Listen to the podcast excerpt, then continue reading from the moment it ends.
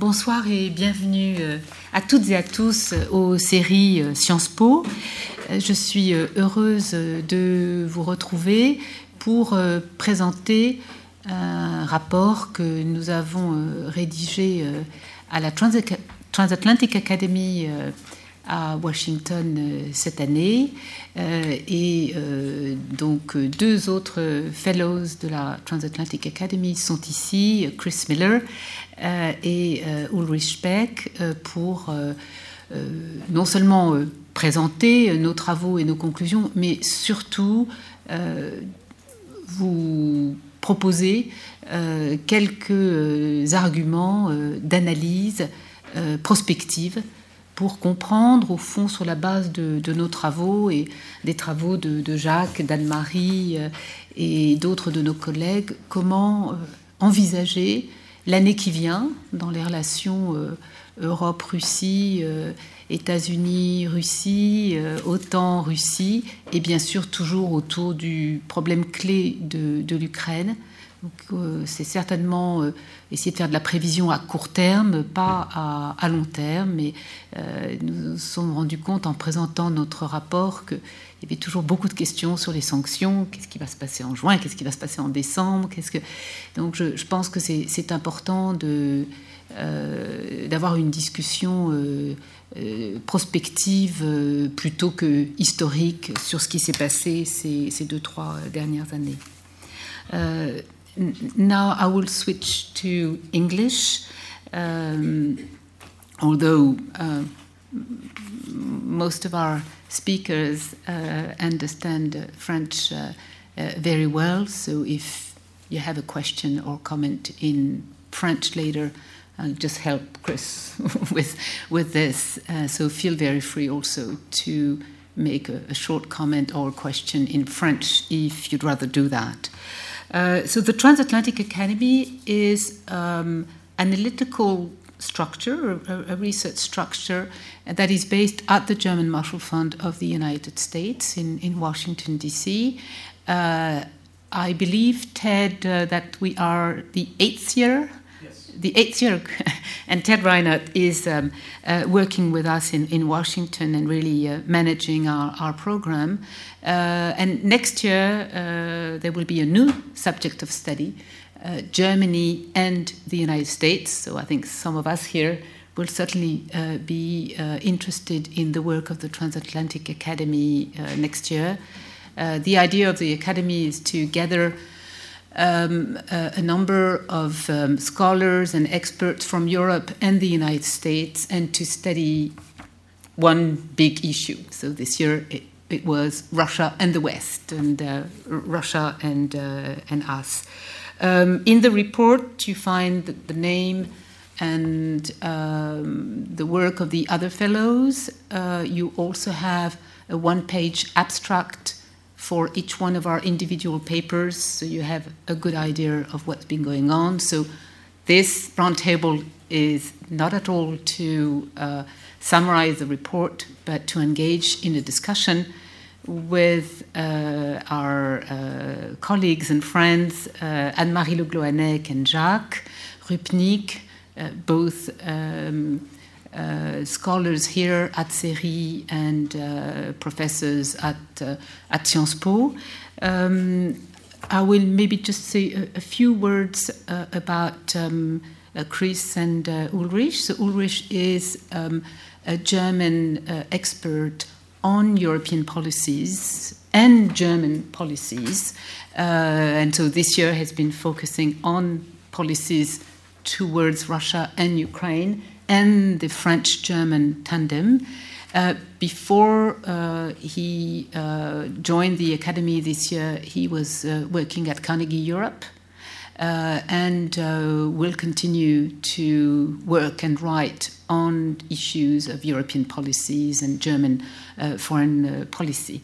And Chris Miller is um, an economist, he's associate professor at Yale University and also has started, uh, I understand, a, a, master program, right? Is it a master? The the the the, the program on um, uh, how do you name grand yes grand strategy. uh, a, a, program in grand strategies, a historical and contemporary uh, study of uh, international uh, relations. And of course, Chris here is our American fellow.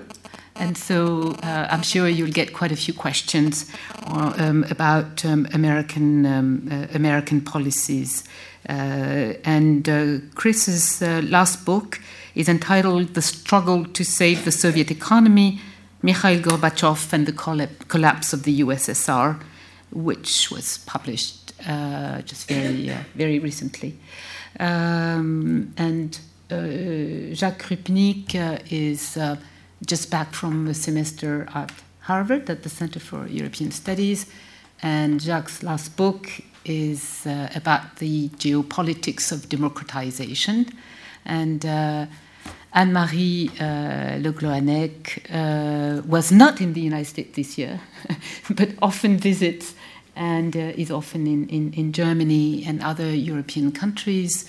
Uh, and I guess will be able to add quite a lot to our expertise on uh, Western policies and talk about maybe uh, a few aspects of EU policies that are not um, maybe clearly understood in, in, in, Washington. That certainly was my experience this year, that there is quite a bit of work to do to explain our policies. We sometimes are not quite sure what our French policies or EU policies are, uh, but uh, even though we certainly need to explain them better, as I think, Chris, US policies need sometimes a little, uh, a little more uh, uh, explanation. Uh, so I've asked if each of the four speakers to give a short presentation of, you know, 10, 12 minutes, and then we'll open the discussion. So, Uli, we start with you. Okay. Thank you very much. Um, my remarks are going to be based on our report, but uh, they are meant to start a debate. So, uh, try to make strong points. Um, so, our main argument is the West has been united in its response uh, to Russian aggression in Ukraine, and the West gave a relatively strong response. That's why we call it a success story certainly not perfect, but much stronger than many have expected, especially in Russia. The challenge, in our view, is to keep this unity on Russia in the next years.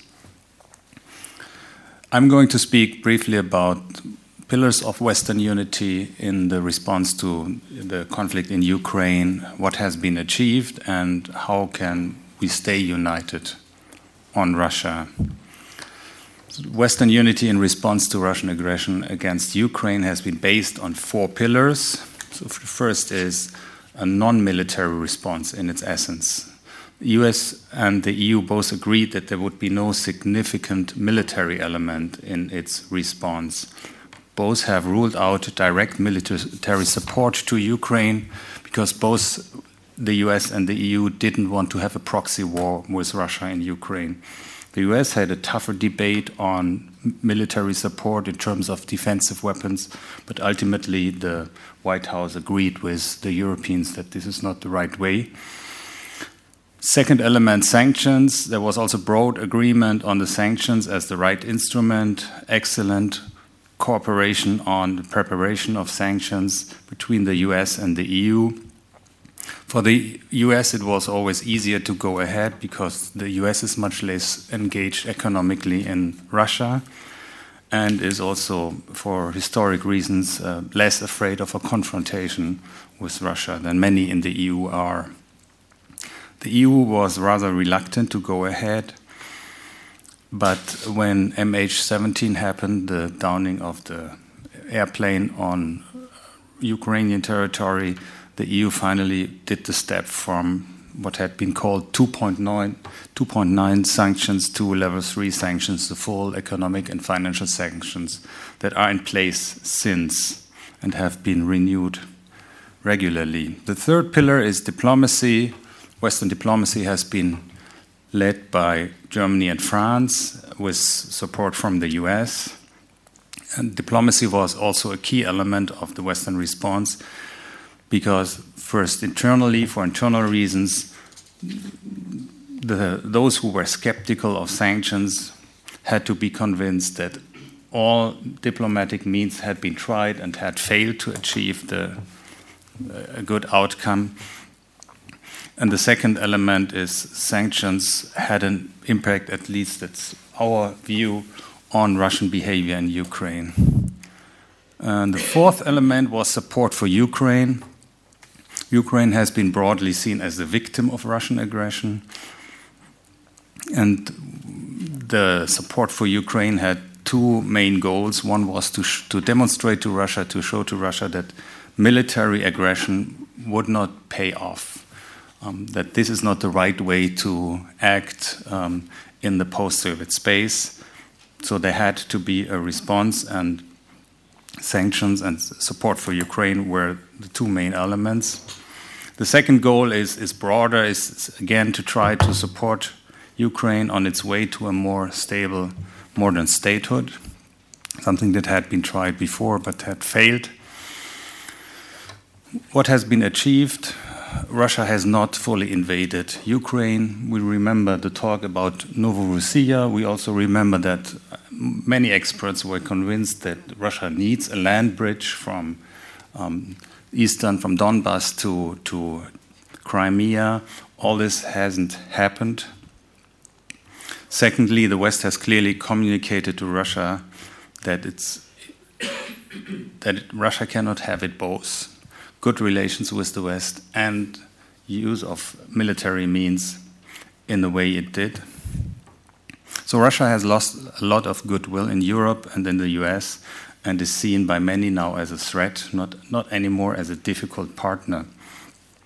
So the price for aggression against Ukraine for Russia has been quite high. We think this policy, as I said, is successful. We think it helped stopping Russian aggression in Ukraine, and it's also successful in the sense that the West emerged as a serious actor capable of pushing back against Russia in Ukraine. The question now is can this Western unity be kept in the next year and years? There are four things to watch. One is Russia itself. Russia is trying to undermine Western unity using military intimidation, nuclear intimidation, propaganda, cooperation with extremist parties, and so on. And it's presenting itself as an indispensable partner, mainly to the United States in the Middle East, especially in Syria. The second risk is Ukraine itself the sanctions have been linked to progress in, on Minsk, but we see not much progress uh, in Ukraine, either on the reform side or on the fulfillment of the Minsk process. Uh, at least um, it's increasingly difficult to present Ukraine as this good guy who is in tune with um, all these conditions. So, what may emerge then is the, an image of Ukraine as uh, not willing to play with us, not willing to fulfill its part. And then people may just say Ukraine is not worth having a conflict with Russia. So Ukraine is one element, an important element. And then the EU itself can the 28 member states remain united on sanctions? It's not so easy to remove the sanctions because sanctions have been linked to the Minsk peace process in Ukraine. Everybody who wants to remove the sanctions needs to argue that Russia at least has partly fulfilled its, um, its parts, uh, removal of heavy weapons, so on, so on. The Minsk process has been, fulfillment of Minsk has been defined by the EU and the US as giving Ukraine its border back so the, that means that removal of sanction or the debate about sanction is not just a free floating debate where we can just argue whether we like it or not. Um, it's clear, closely related to Minsk. The fourth uh, risk factor is the US itself. The US has become unpredictable as well, more unpredictable with the rise of Trump, Um, nobody has an idea what this would mean a victory of Trump for US foreign policy. Probably not much good would come out of it. But we also don't know what Clinton uh, would do, whether sh she, should, she would try another reset with Russia or whether she would become more hawkish. All that would impact Western unity. So, with that, I hand over to Chris. Thank you, Uli. Yes, I didn't mention that we are recording this, so it's on the record. It's absolutely to be uh, repeated, commented, and uh, thank you. Thank you, Chris. Great. Thank you, Marie. Um, Uli has covered the transatlantic relationship uh, going forward. What I'd like to do in the next couple of minutes is sketch out uh, what I think the interaction between the West and Russia is likely to look at, look like over the next couple of years. And I'd like to make four points about uh, how the West is going to think about the Russia challenge, what questions the West should be raising. And I guess the, the first kind of framing this discussion is that ideally we would like to see this not as a competition but as cooperation. And indeed, there will be some areas where we cooperate. For example, if you look at the negotiation over Iran's nuclear program, there's been uh, quite effective cooperation between Russia and the West. Uh, but I do think that given the events of the last couple of years, it's likely that we're going to have more disagreements than agreements going forward, uh, at least in the short to medium term. And it makes sense from the Western perspective to think about what those disagreements will look like and where do we need to be investing to make sure that we can accomplish our shared goals. So, four points on this subject. Uh, the first is regarding security and military spheres. Um, we were at NATO, Uli and I, on uh, Monday in Brussels, and if you spend time in Washington or in defense ministries across uh, the US or Europe, uh, you hear a lot about Russia as a threat to NATO, about security issues in the Baltic Sea. You may have seen videos on YouTube of Russian jets buzzing uh, NATO warships in the Baltic.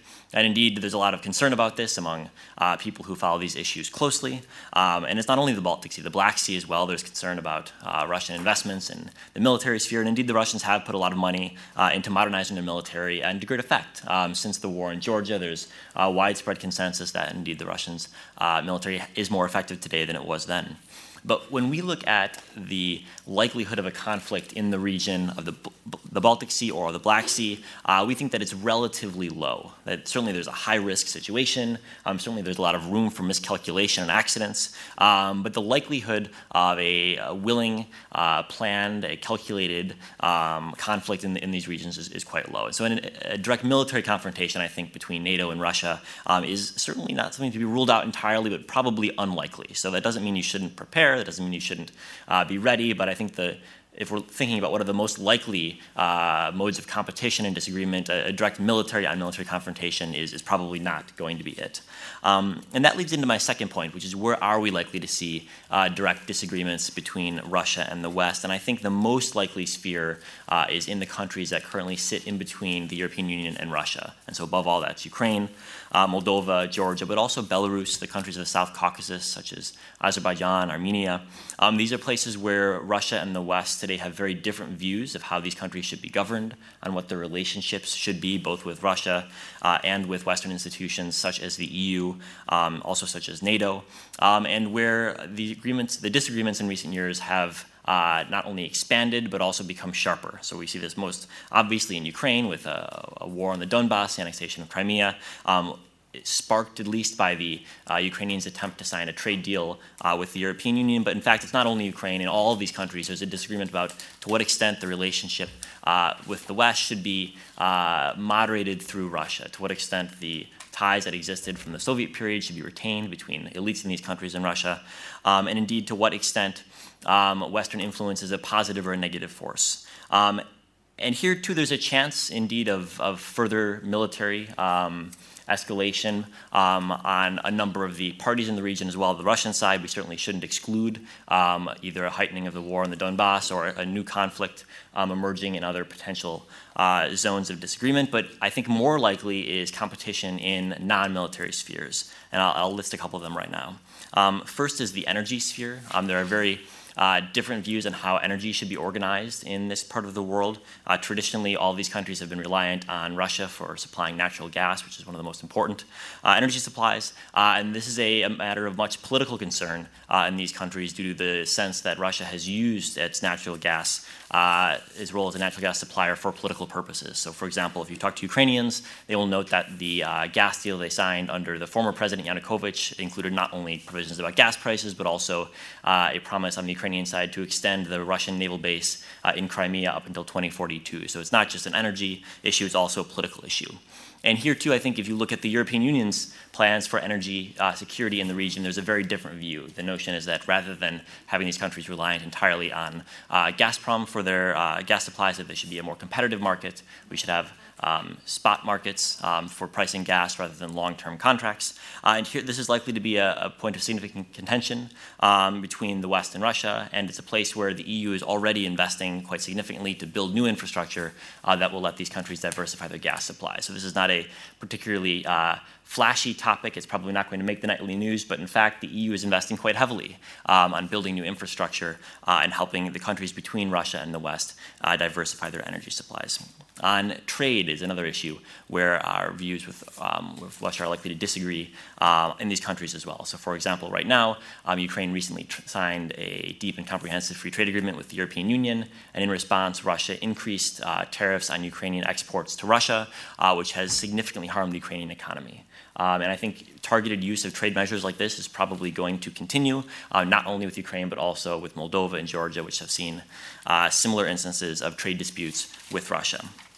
A third point would be um, the use of oligarchs and political networks in other post Soviet countries. These have also been um, at certain times used um, or at least worked with on the Russian side for achieving their political goals. Uh, a major goal of Western reform efforts in Ukraine is to reduce the power of, uh, of strong oligarchs there, uh, a goal that has not yet, not yet been met with great success, but is likely to be a continued sore point in relations between Russia and the West. Uh, what measures should we use uh, to reduce in the influence of oligarchs. So, in all three of these spheres energy, trade, uh, and oligarchs I think we're likely to see differing views on, on the extent to which the West should be involved in reforming uh, these questions and the view between Russia and the West and what the final result should look like.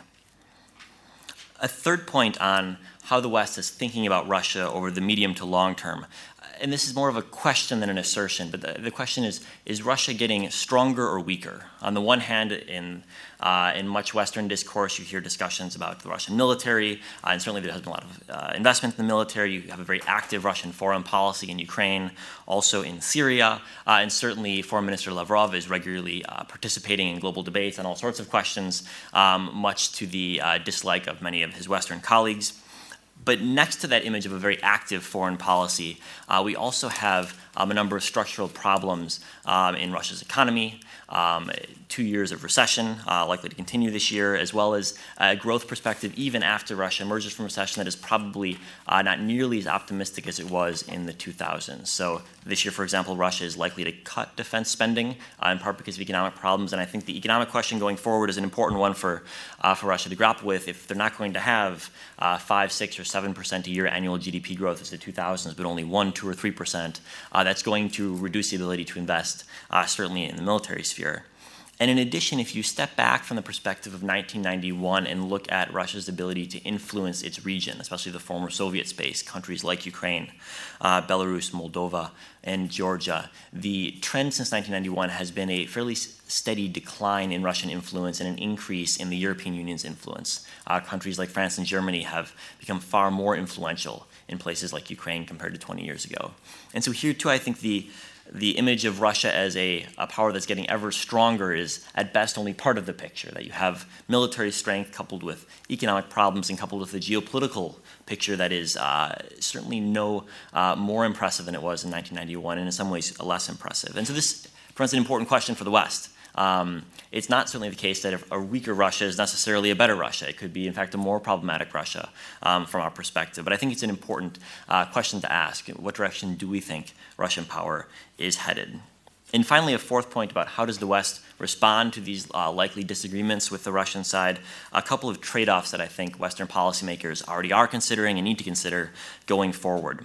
The first trade off is between the East and the South. What I mean by that is the eastern border of the European Union and NATO versus the southern border. If you talk to officials in Poland, for example, or in Lithuania, Russia is their number one concern. Whereas if you talk to officials in Italy, for example, or Spain, the Mediterranean is the number one concern, countries like Libya and Syria. And both in the EU and in NATO, you have these debates back and forth. What are the issues that are most important to us? And the breakdown between East and South is, uh, is a divide that regularly comes up. A second trade off is between civilian and military spending and investment um, in, in NATO as well as in the EU. There's been a lot of focus in the past year and a half, understandably so, on uh, military reassurance, uh, the NATO is having a summit in Warsaw in July where it's likely going to pr- uh, approve new troop placements in the Baltic states and in Poland. Um, there's been a lot of activity on the military side. Um, what I'd like to suggest, and what I hope I've suggested so far, is that the civilian side is likely to be no less important. So, for example, energy diversification efforts, uh, trade efforts, making sure that Ukraine's economy gets back on track. That's going to be as important, I think, uh, as, as, as, any efforts we take towards military uh, reassurance or deterrence in the Baltic Sea. And the final trade off is more for the US side rather than for the European side, but I think it's important for the Europeans to realize that we are, in fact, facing this choice is between investment in Europe versus investment in Asia. Um, and certainly, we heard about Obama's Asian pivot, um, which has disappointed some in terms of what it actually means in practice. But I think no matter who the president is in January 2017, they're likely to again uh, ask the question Are we investing too much in Europe and not enough in Asia? And I don't think the answer is necessarily yes, but I think that's a question that will continue to be asked not only by the next president, but repeatedly uh, by US foreign policymakers into the future. Uh, and so that poses an, an, important question for the US and for Europe is how do we uh, continue correlating our policies? How do we coordinate on questions of Russia at a time when the US is just going to be focused more on the Asia Pacific region and less um, on Eastern Europe? So, with that, I'll turn it back to Marie and open it up for questions. Um, thank you, uh, uh Chris. Um, when you say US um, has to face a choice between investing in Asia or Europe, uh, invest what? And I really think, you know, what, what, what wondering is invest what? Do you mean invest security, uh, uh, uh in, in, invest in, in companies, in energy? Uh, so I, I, hope you know when we come to the discussion after Anne Marie and Jacques have, uh, you know, I, I, I feel uh, on on the U.S. we would like to hear a little more from you on because I just don't see that in the Obama administration today or Clinton administration tomorrow. Let's be um, uh, optimistic. Um, I just don't see this big question: should we choose Europe or Asia?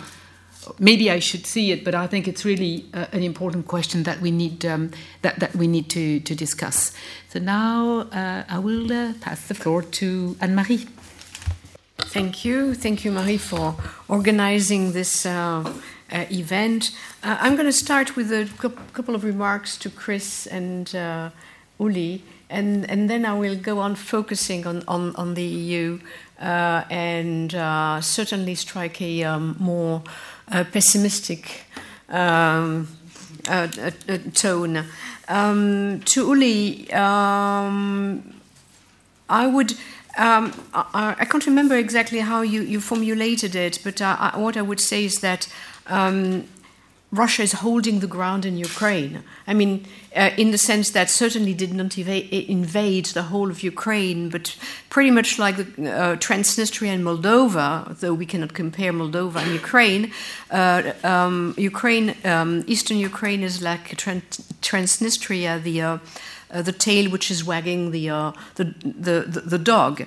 Uh, and um, it is bleeding, in a sense, diverting an enormous amount of resources in particular, and also fostering through this, uh, stoking the, the battles in, in, in, uh, in Kiev between uh, oligarchs in particular and those who have stakes in, in, in eastern Ukraine. So this is.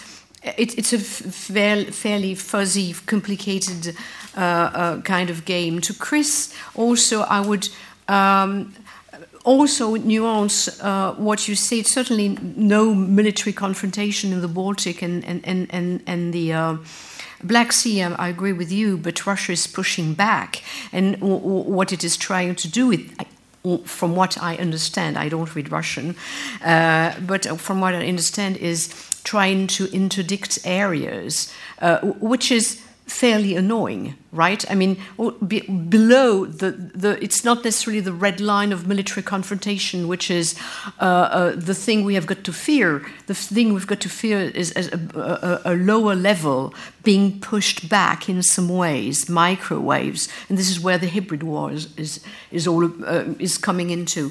So I would like to make a couple of comments on Western unity, um, and and uh, in particular, I don't have a watch, so I've got to click on my uh, uh, phone once in a while. Um, the, the, the, the, problem of Western unity, well, everything that uh, uh, something that everybody knows. Uh, the Soviet Union, Russia, and the Soviet Union have always been a problem for Western unity, right? I would like to remind this, and I'm talking basically uh, uh, primarily about Europe. Uh, but when you go back to the 1960s, just remember the problems there were between the Germans and others, in particular the Germans and, and, and the Americans, West Germans, sorry, uh, concerning the pipelines sold to the Soviet Union in 1962, if I remember correctly. There was the Ostpolitik and the development, fantastic development of um, energy relations between the Soviet Union and Austria, Italy, and, uh, and, and Germany at the time. Very interesting, a completely different basis of what's going on now. I will come back to this in a minute, but it was going on already. And also something that, that I'm going to um, deal with a little bit later. We had already a battle uh, for minds or of minds, a battle for the minds of Germans, not battle of hearts, but a battle for minds. Uh, remind, uh, I remind you the Guillaume affair. Um, uh, Willy Brandt was stalked by a, a, famous spy and fell on it. The pacifist movements that was proved were undermined. I mean, they were not totally bought, but they were certainly undermined by the uh, uh, KGB and so on and so forth. So, I mean, the question of and, and, of course, I should remind you of the uh, uh, terrible distrust of Georges Pompidou regarding uh, Germany's Ostpolitik. So, I mean, all the seeds were, I mean, this is a long story, right? Um, so, concentrating on what's going on now, I'm going to go back to history again because history is very important and there is something which is missing from our libraries and, and bookshelves which is a, a, a book on, on, on not only on, on the um, historical relations between Germany and, and, and Russia, but the cultural relations between Germany and Russia. And I would even say a psychoanalytical uh, uh, um, view of the relations between Germany uh, and Russia. This is something which is really missing. And by this I mean that history, and or rather the view, the interpretation that is being given of history in our various countries is very important. Uh, and, and, and of course, the Poles we know have a completely different view. Uh, I still don't un- totally understand the Hungarians. That's still a mystery to me. Uh, I'll go back to this a little bit later. Um, but uh, Germany is very important. It's at the heart of Europe, and, and its relationship with Russia is extremely complex. And it's made of guilt, it's made of awe, it's made of fear, it's made of uh, fascination, it's made of, I will go to interest, it's made of um, we, the big powers in the East, it's made of Wahlverwandtschaften, if I may use uh, Goethe's word, uh, affinities, right? I mean, this is very complex, and this is very important because this is the background for many things. And of course, it is also important for Italy, it is very important also for France, but primarily for, for this big, big country in Europe, and also for the Baltic countries and so on and so forth. And each of us has a very different view of. Uh, of, of, of uh, Russia and talk to Norwegians who are not part of the EU, but they are part of the EU in a sense. And, and, and Finns, they have a completely different view again of, uh, uh I mean, the Finnish view is not the Norwegian view of what Russia is all about. So then, of course, interests matter. And, and Chris was talking about energy, but mainly about energy in, in the in between, if I may call it this way. This is not derogative. But here we have very complicated relations, and let me just uh, remind you about a couple of structural points the role of big companies in Western Europe. Uh, in Italy, France, and, and, and, and, and uh, I would say in Germany, Italy, Austria, and France, probably in that uh, order. Maybe Austria will come first. But the, the, the role of co- companies is very important, energy companies, because they, they, they have an influence on, on, their government. And in the case of Russia, it's the reverse. It's a, it's a, we are talking about companies which are in the hand of the Kremlin, right? So it's a very, a very imbalanced kinds of relation. And if you talk about energy companies, Russian energy companies on the Western market, on the European market, I mean, they have huge stakes in various retailers, uh, companies. There are uh, joint ventures uh, with Germany. Uh, I think Germany has sold its um, quote. Uh, they were trying to get a hold on, on, on, the hub in Baumgarten, which is very important in Austria. They play a very important role, and and they have these very uh, uh, uh, strong ties with Western with Western European companies, which makes me use a, a sentence that maybe some of you will not like, but um, uh, uh, the Kremlin is sitting at the table of. Of, uh, in Brussels, in a number of cases, when you talk about unbundling, unbundling um, ownership in, in, um, in, in energy companies, I mean, you had the French and the German who were against that. Eventually, this was uh, accepted by the EU, but they were against that. This was, of course, uh, uh, playing into the hands of the Kremlin. So we have very different kinds of situation, and uh, on the other hand, we have countries that are seeking their independence. Uh, I just remind you that the uh, deliquefaction I don't get it, um, terminal in, um, uh, in Lithuania. Uh, on the coast of, of, off the coast of Lithuania is called Independence. So let's say big sign to uh, uh, to the the, the Russians. Um, so we have a very fragmented market in, in, in the EU. And the, the next problem, which is on the table, and I'm going to bring it back a little bit later, of course, is Nord Stream 2. But sanctions are skirted. This is something I didn't hear, and I'm saying it Deutsche Bank, but many others, in France including. It's not always well known. I mean, sanctions are skirted by a number of companies, of course. Um, uh, but on the other hand, the Commission is playing a, an important role, in particular in the energy area, is pushing, uh, though it's very difficult, and sometimes in an, an, an alliance with smaller states. Uh, uh, confer here the um, inquiry into the monopoly of Gazprom. So, the, the, the, so interest matters, security, of course. Uh, and the picture here dovetails with the the, the, the, previous point concerning uh, oil and gas. And I wouldn't say sometimes we hear too much about East and West, and I get, get fed up with the East and West divide. I mean, there is a northern tier, and there is a central and southern tier in many ways. Not always, but in many ways. As far as energy is concerned, but as far as also as far as security is concerned, with the Baltic states, we have Poland, we have Sweden, thanks. Uh, uh, um, Carl Bildt uh, and, and others. Uh, and we have a central tier uh, and a, a, southern tier, leaving aside Romania, very interestingly. Maybe, maybe there is a background here uh, with Romania getting rid of the uh, Warsaw Pact troops in 1957.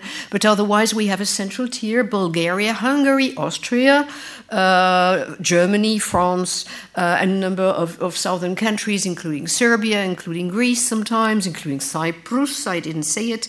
And you have this uh, uh, uh, divide between the north and the central and southern tier as far as um, the relationship with um, with Russia is concerned. And of course, it varies according to governments. It may vary according to governments. This is where I don't quite get the picture with the Hungarians, because is it more Orban than anybody else? or who used to be the one asking um, Russian troops to get out of the country in 1988. But uh, would another government be different? I remember there were different, different people uh, at other times. Anyway, it varies according to, uh, uh to um, uh, governments. Uh, so we have a number of divides, and these divides are compounded by divides in other questions, in other crises. When you look at the refugee crisis, for instance, I mean, we have here a very complex picture. And when you come back to energy, you have Nord Stream 2, which, if it is not off the plate, off the table, uh, is going to really poison the relations between Germany and others, in particular with the Poles, in particular, and in particular with the Poles. Um, which brings me to, to, to Germany. The German chancellor is, is holding all these crises uh, in her hands. She has been fairly good, I would say, at uh, not solving but trying to control. Uh, the question, I mean, to control isn't probably not, not the right word, but to uh, um, contain um, the, the question of Ukraine, right? Uh, uh, she had had been in the past fairly good at other things, but I mean, she's losing a, a touch. Uh, concerning the refugee questions for many reasons that we are not going to talk about now. She is losing what I called her Midas touch um, uh, both in the European Council uh, and in the EU and also in Germany itself, but certainly in the European Council. So it is going to be more and more difficult for her to be the one who is managing uh, uh, uh, the sanctions. Uh, and and uh, you, you, say they are difficult to, uh, to get off the table, but it's going to be more and more difficult, and she won't be the magic person doing the whole job as she used to be, which is a source of worry because all these crises are conflating with one another. And finally, you uh, mentioned it, but I'm going to say a few more words. I mentioned that when I was talking briefly about history.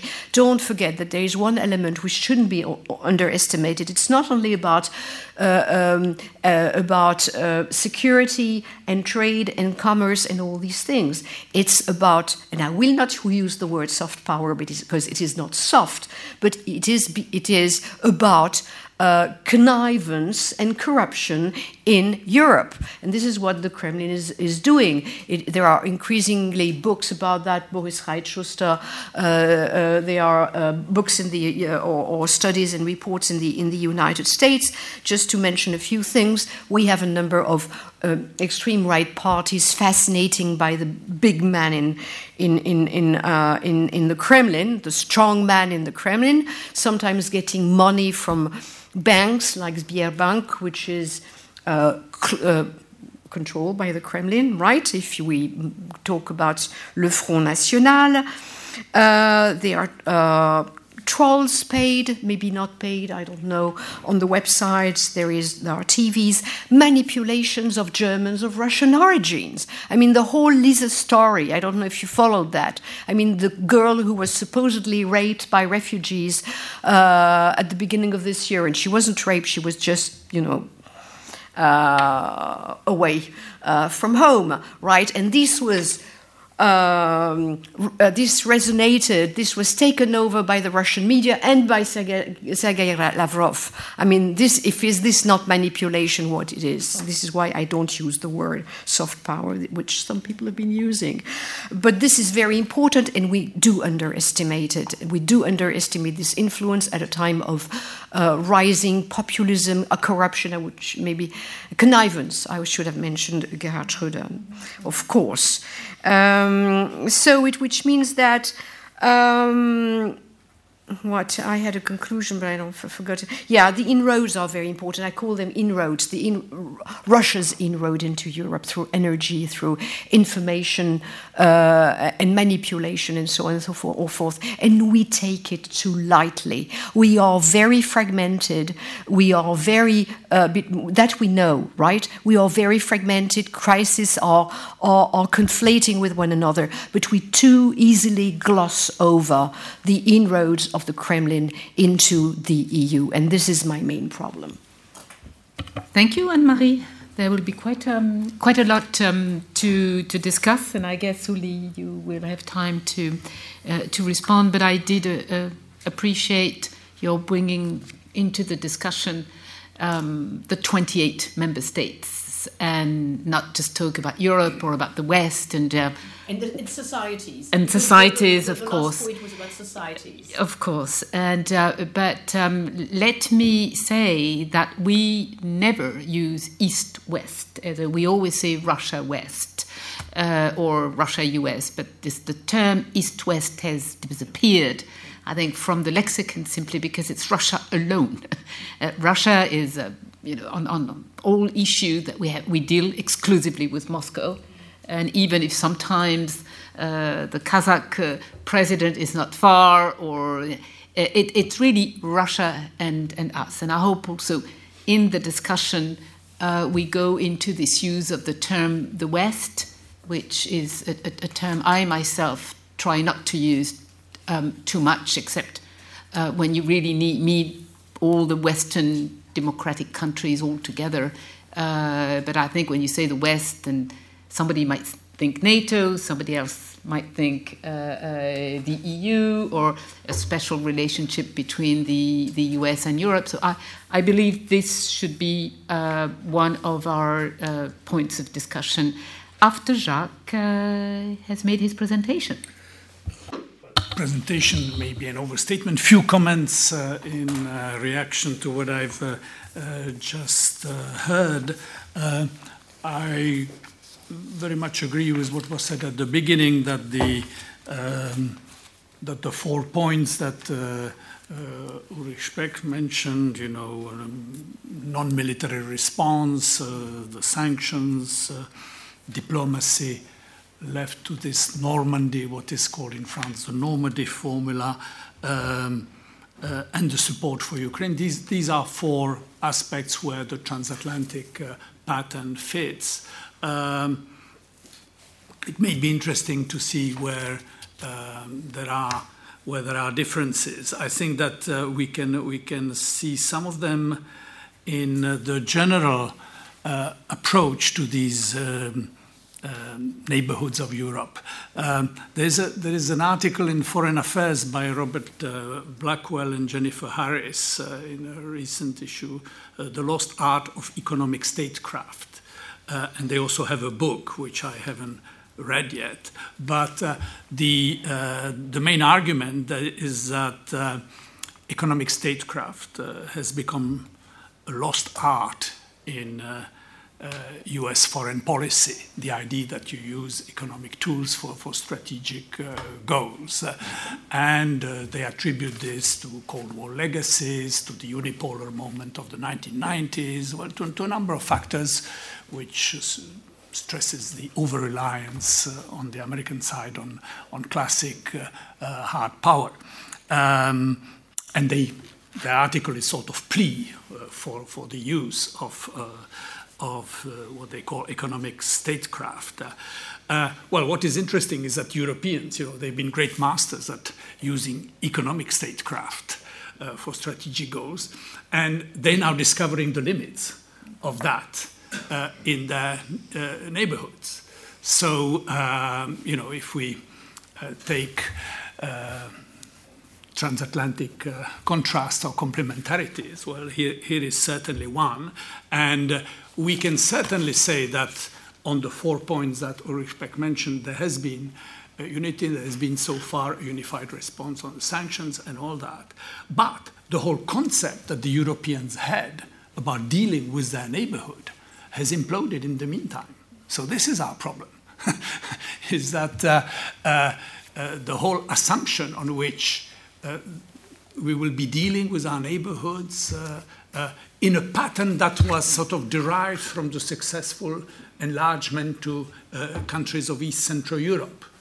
That you have, uh, uh, you know, you open your market, that you transfer EU norms, and that this kind of toolkit would be extended to the periphery.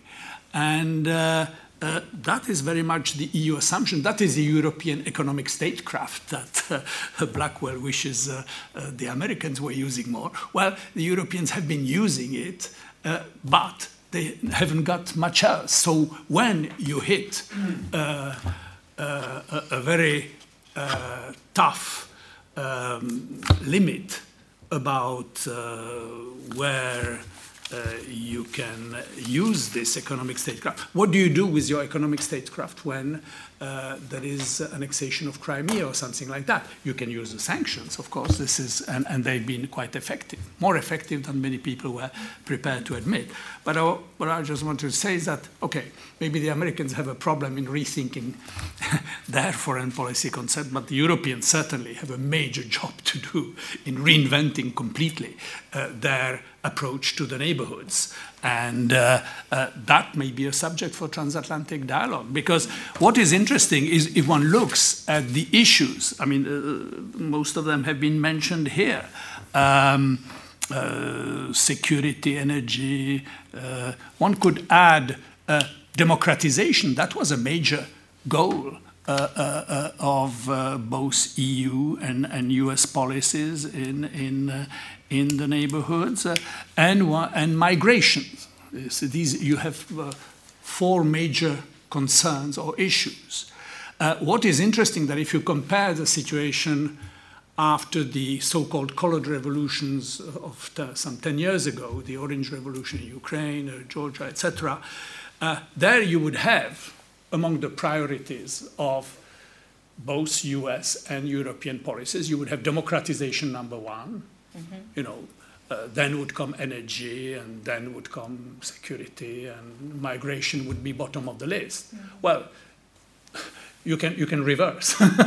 we are exactly in the reverse position. We have security and migration at the top of the list, and we have democratization at the bottom of the list, because basically we have discovered uh, the limits of democratization, not only the further east we extend, but also the further south and even southeast with Turkey.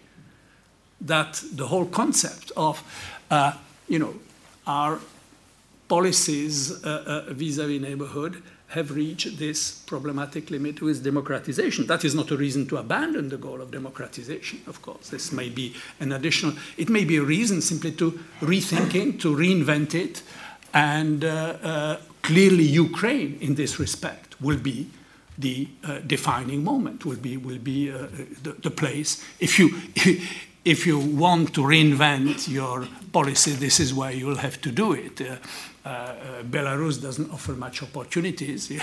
uh, try Ukraine. that, that's where it's happening now. So that, that would be one observation. And in the in the discussion, I, I may uh, eventually return to that because then uh, Uh, there are some uh, specifics. You have mentioned uh, uh, oligarchs. Uh, uh one could uh, mention the whole issue of corruption, which has been mentioned. these are the key issues that we are facing today in the Ukraine, and we may want to see what are the tools, what is the leverage, what is the influence that Europeans or Americans may have on that process. My own feeling eh, is that really the key is inside. Uh, it's very difficult to discuss, you know, what we're going to do about oligarchs in Brussels or in, or in Washington when the president of the country is himself an oligarch. You know, you know so uh, uh, uh, and, and, and, and you know maybe a good oligarch or you know you understand what I mean. I mean, you know, our oligarch is better than your oligarch. I mean that that that, that kind of thing. But the the problem of dealing with oligarchy, dealing with corruption, etc. That dynamics is crucial from within. And it is happening to some extent, and we should pay attention to these developments. And a lot has happened, but the fact that the prime minister that has been in charge for the last two years and that has been the key interlocutor for the West has been now forced to resign doesn't suggest a great balance sheet, at least on, on, on, on, on this score.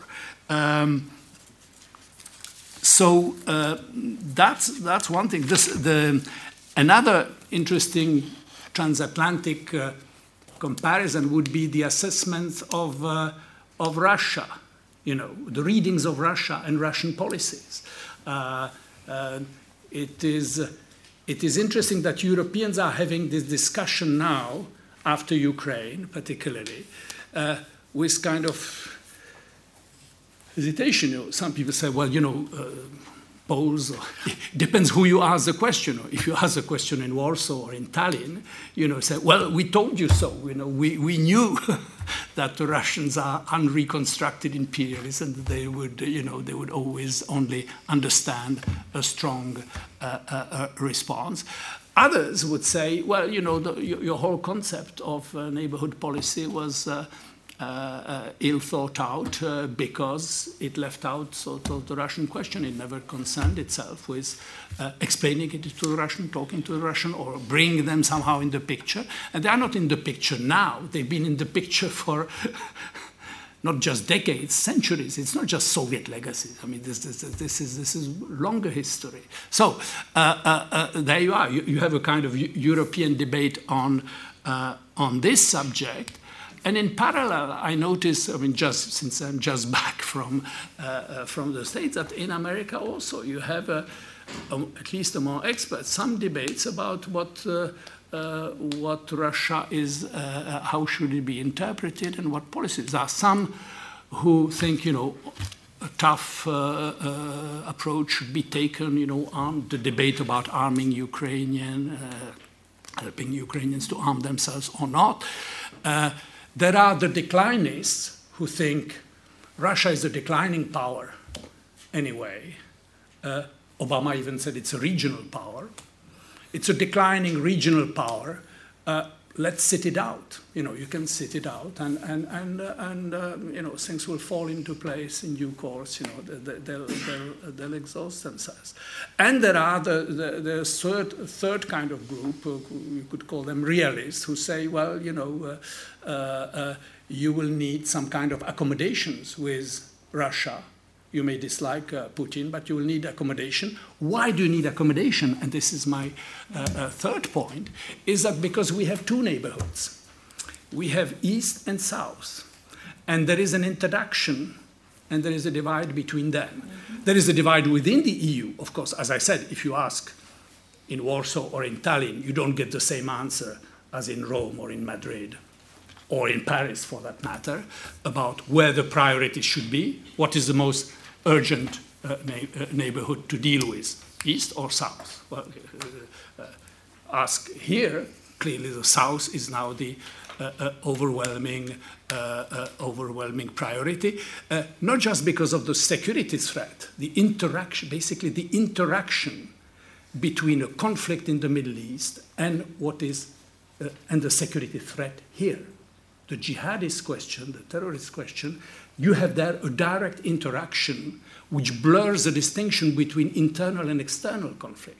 Whereas with Russia, there is the feeling it's a contained conflict. It is, it's an external conflict. It's very unpleasant. It's nasty. What it says about Russia and its intention is very nasty. But it's an external thing. So you don't have that feeling of the external internal interaction and blurring of spheres. So that that element is clearly exploited by Putin, very explicitly. I mean, the intervention in Syria, I mean, provided Putin with a number of opportunities. Uh, first, he established himself again as a part interlocutor for United States. This was this was what he was trying to you know, uh, get to uh uh, uh, uh, uh, for, for the last decade or so to be again recognized as a, as a, as a major player. Well, with Iran and Syria, we sort of managed that. But that was on the Middle East. And the implication is this is the priority. This is the most burning question for you and for me too. And therefore, Ukraine and the Eastern question should be on the back burner, uh, should be uh, played down. We, you, we cannot handle uh, the two at the same time. You, you cannot confront, uh, i.e., you cannot confront me on, uh, uh, or you cannot confront me too hard, let's say, on the Ukrainian question. May you be, may you be a little more specific, Jacques? Who says this? Putin. Putin is saying basically Putin to the to the okay. to the West. Okay. Uh, listen, guys, you need me on the uh, uh, uh on the Middle East, on Syria, on on on, uh, and, and, the intervention in Syria provided him with this uh, window of opportunity. uh, meanwhile scaling down the operations in, in Donetsk, etc., with his uh, militias and, uh, and, and so on. And uh, I'm not saying the Minsk thing is working. It's sort of uh, muddling through, or whatever is, Minsk 1, Minsk 2. Uh, when do we decide Minsk is not working? Who, who, who decides Minsk is not working? I mean, the only guy who can say it's not working is Poroshenko, I suppose. That, that would be the only, uh, uh, uh, the only time when you can say Minsk is not working. But whether you regard Minsk is working or not, what Putin is saying, you need me.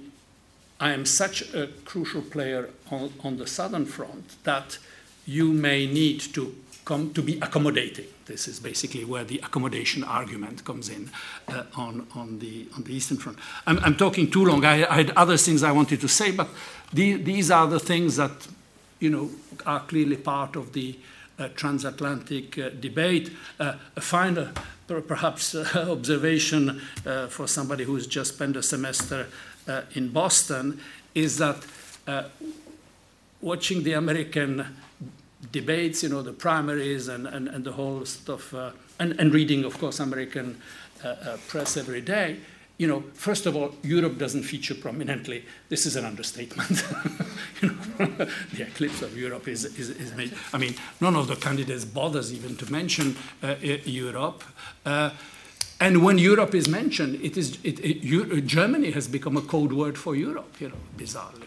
Uh, uh, so Merkel is the interlocutor, or etc. And when Europe, others are mentioned, is in the context of terrorist attacks in Brussels. Also. So the perspective on Europe, I find in America, has, has is particularly skewed, and uh, uh, it is true that the explosion, the implosion of our two neighborhoods, east with Ukraine and Putin, and south with ISIS, has sort of brought back the US closer to Europe. You know, the pivot to Asia has this, uh, uh, uh, and all the other, the disengagement that we have seen under Obama uh, has suddenly reached certain limits. And of course, this is a big enjeu, as the French would say, a big stake in the uh, forthcoming uh, election with Donald Trump. Just a footnote, you know, quite favorably seen by Putin as you have noticed, perhaps. Uh, he, uh, he likes guys who talk tough. And uh, at least Hillary, we don't know what her policy would be, but she's uh, uh, at least a committed transatlantic. Uh, so this would be, I think, the European choices.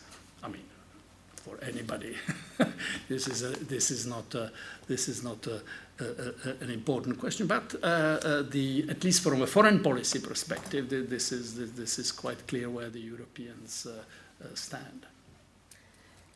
Thank you, Jacques, and thank you all for wonderful contributions. There is so much to discuss um, that the going to need a little bit of organization. Uh, and I, would just say, Jacques, that um, uh, I mean, I appreciate that you go uh, a little far in the narrative of Putin's success in reimposing Russia as uh, uh, one of the questions will be yes, this may be what Vladimir Putin says or thinks, and but is it actually working? You know, and so I, I hope we have a few minutes to, to discuss uh, the Syria conflict, and I'm not absolutely sure that he achieved his goals um, in, in Syria. So I wouldn't maybe see each military um, advance or I mean I, think a lot of what you described is really spoiling and um, I, I, still don't see the strategy uh, even one or two years uh, fr- from now. Um, I think the way to proceed there was uh, so many uh, um, challenging arguments made by Anne Marie and uh, and Jacques um, that, that I would like uh, Chris and, and, and Uli to, to first uh, respond to um, a, a, few points. And maybe if we start with, with you, Chris, since Jacques uh, ended um, his presentation with the US. And would you agree with Jacques' um, perceptions? Uh, what, where would you say the US terms of the debate are? Not policies, because there is such a big if with the upcoming election.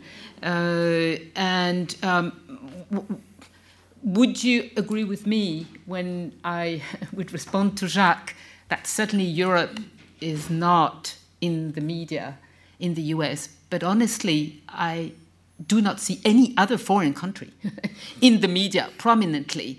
Um, I would say not even Syria, not China that much. So again, you know, when we look at our uh, dear transatlantic relation and we complain because the US is not paying attention in the media, let's remember that in, in those times of electoral campaign, there is simply very little uh, attention to any foreign country or foreign issue. Am I right or wrong, Chris? Well, thanks, Marie, and thanks for Jacques and Marie for those comments. I, on the election campaign, I, would say that I agree with you. Certainly, there's not a lot of discussion of Europe in the campaign. That's probably a good thing for Europe's sake. uh, the countries that are being discussed in the campaign uh, are not being discussed in the most positive light, usually, uh, given how elections function. Um, and I think one of the reasons that Europe is not being discussed is because the relations are actually quite good right now. There aren't a lot of disagreements. Uh, those disagreements that exist are being managed fairly well. Um, if you talk to diplomats in Washington and in European capitals, they're fairly happy with how things are going. Um, certainly, there are issues to be managed, but the relationship is working quite well. Um, the, the thing that I, I think is a medium term issue, and this is something that you mentioned and also that Jacques mentioned, was the, uh, the regional question that the U.S. faces, i.e., investing in Europe, investing in the Middle East, investing in Asia. Um, Marie asked, "What does invest mean?" Um, I think there are two things above all. First is is in the military sphere, which Washington is of course very interested in. Um, the, right now, there is there are efforts underway to place more troops, for example, in the Baltic Sea area, Poland, the Baltic states. Um, in the long term, I think there are questions about to what extent the U.S. is going to be willing to reinforce in Europe at a time when it's also looking to reinforce in Asia. Um, where will those forces come from? Um, and so, in the short term, I think it's clearly going to happen after the Warsaw Summit in July. There will be uh, increased U.S. forces in Europe, but in the medium term, I, I wouldn't necessarily bet on that from the European perspective. Uh, and so, I think that should encourage Europeans to ask questions about how they can provide these goods uh, themselves with U.S. support, with U.S. approval, uh, but not necessarily uh, managed by the US in the security sphere. And I guess this comes up quite specifically um, in issues about Syria. It was the place where it came up most recently, um, where there were definitely voices in Washington saying Ukraine is a small country far, far, far away from the United States where we have almost no interests. And Syria is a country that borders many of our allies. Let's ignore Ukraine and try to cut a deal with the Russian uh, government over Syria. Now, that wasn't the advice that was taken, uh, but that was certainly discussed in Washington. Um, and I think that's uh, a reality that the U.S. has to choose between different regions where it's involved. Um, and countries in Eastern Europe are not always at the highest on the list of priorities in Washington. So that's not a good thing uh, necessarily, but that's the reality that I think we all need to be aware of. And the Middle East is the hotspot right now. Asia Pacific, I think, in the long term is going to be an area of increased investment, and that will just mean that when presidents uh, allot their, their time schedules, they're going to spend more time visiting Asian powers less time visiting European countries. And I think that's just kind of a reality going forward. Um, I'd like to make two, uh, two additional points based on these comments. Um, the first is responding uh, to Anne Marie's comments on on energy and particularly energy within the European Union uh, and the role of Russian energy firms. And above all, this means Gazprom, which is Russia's uh, gas export monopoly. Um, I see this as largely a, a, positive story over the past decade, um, where Europe has made great strides in moving from a situation where uh, each big European country had a one on one relationship with Gazprom, where Gazprom was a monopoly supplier to many countries. So, for example, Estonia, Latvia, Lithuania, um, many countries in Central Europe bought all or most of their gas from Gazprom, and as a result, had very little ability to negotiate over the price since they didn't have that much choice over how much gas to buy.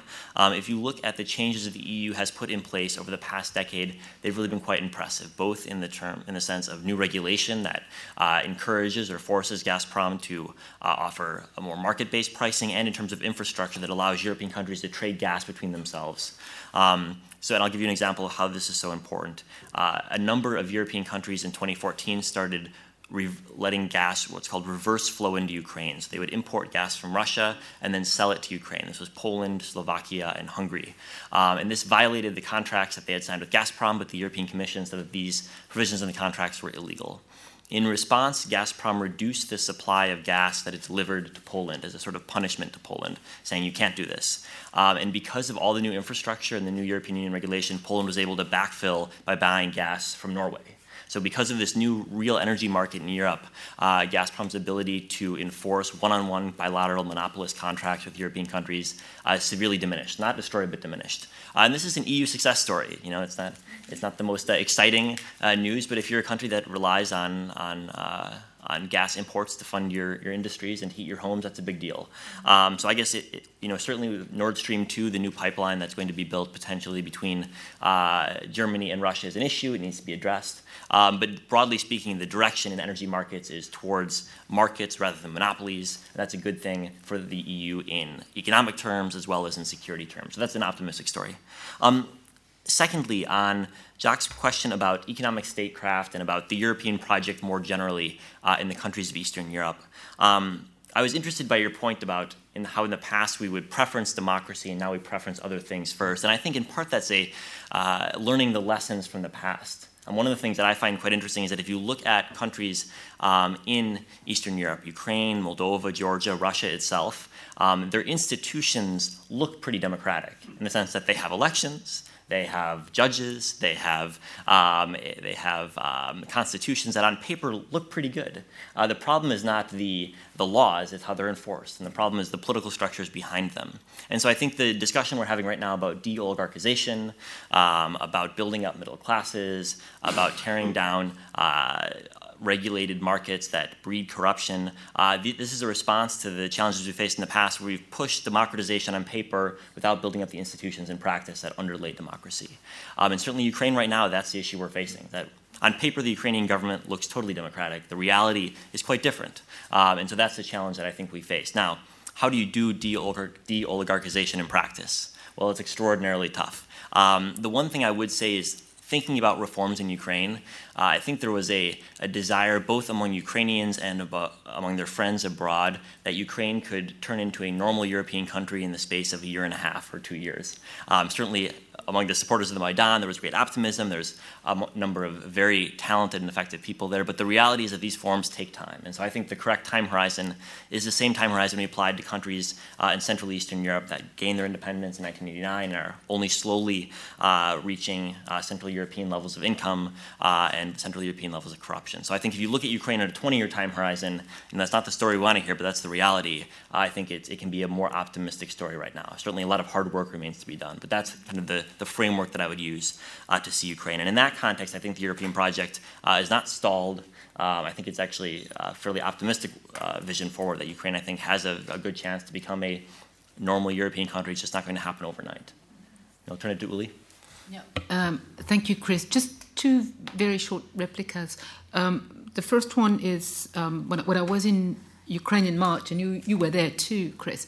I think the uh, solution that was uh, constantly uh, put forward uh, to the problem of rule of law was the judiciary to to build um, a judiciary, independent courts. So every single person I met uh, gave this answer. This is good news because it means they understand that without this, it's not even worth going for economic reforms. And, and the problem is, how do you do it? Do you go for you know table rase and uh, how to do with, with, with the uh, with civil servants because this is really the question and this is what the Russians are facing are facing too.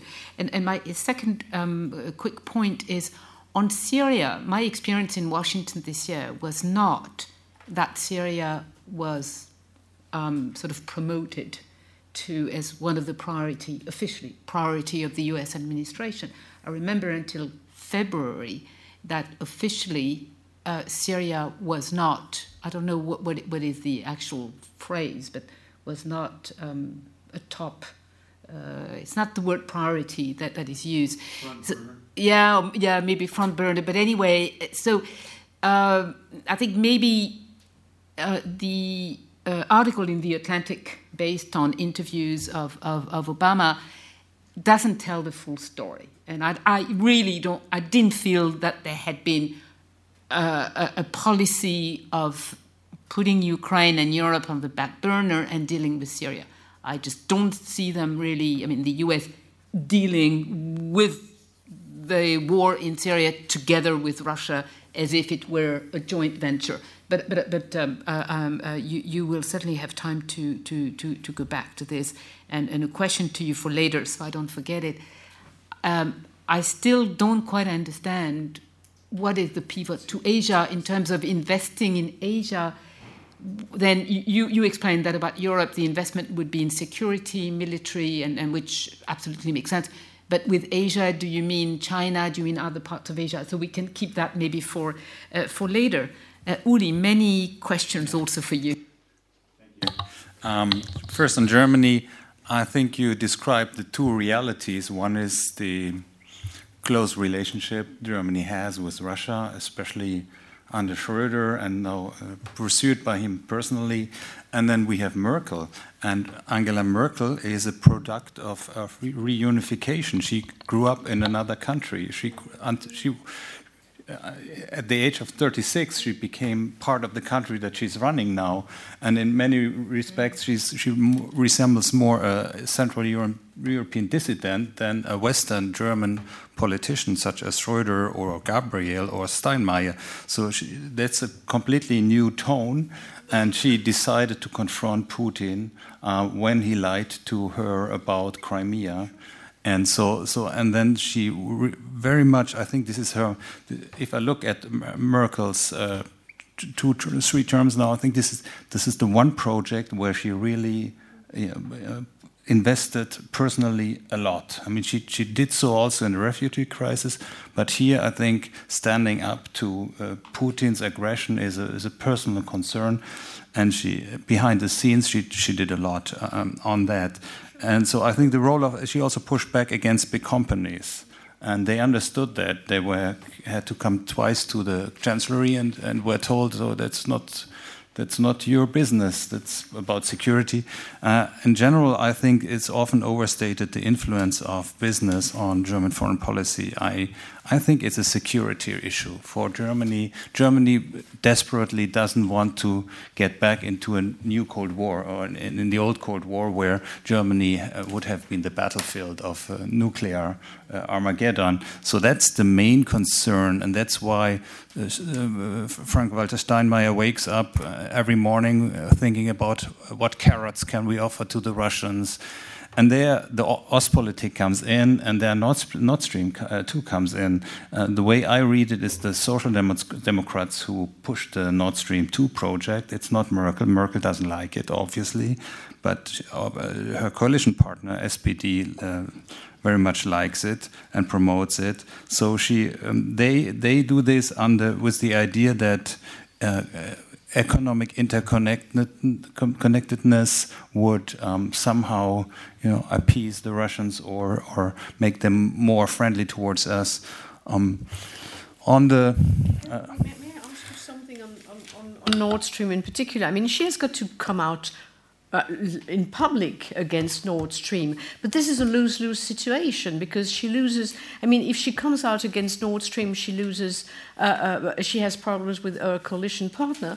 But she, if she does not, she will have increasingly problem in the European Council. And I, I see all these problems conflating with, with the refugees and so on and so forth. So, what, what's your hunch on that? Is she going to come out loudly against Nord Stream? Nord Stream 2? Uh, behind, I mean, she, she's, she's supporting Nord Stream because she, this is the position she has taken. Gabriel would not have traveled to Moscow and talk about Nord Stream with Putin. Uh, so this is, I think, this is done. Um, uh, and I agree fully with you. Uh, for the Polish-German relationship, it's a disaster, and, and, and for German standing in the EU as well. For the Italians. No, I, I fully agree, but uh, I assume she would not have done it because uh, she would not have done it if she could have, you know, uh, resisted. Uh, in in a way, this is a coalition, internal coalition politics. That's that's the way I read it.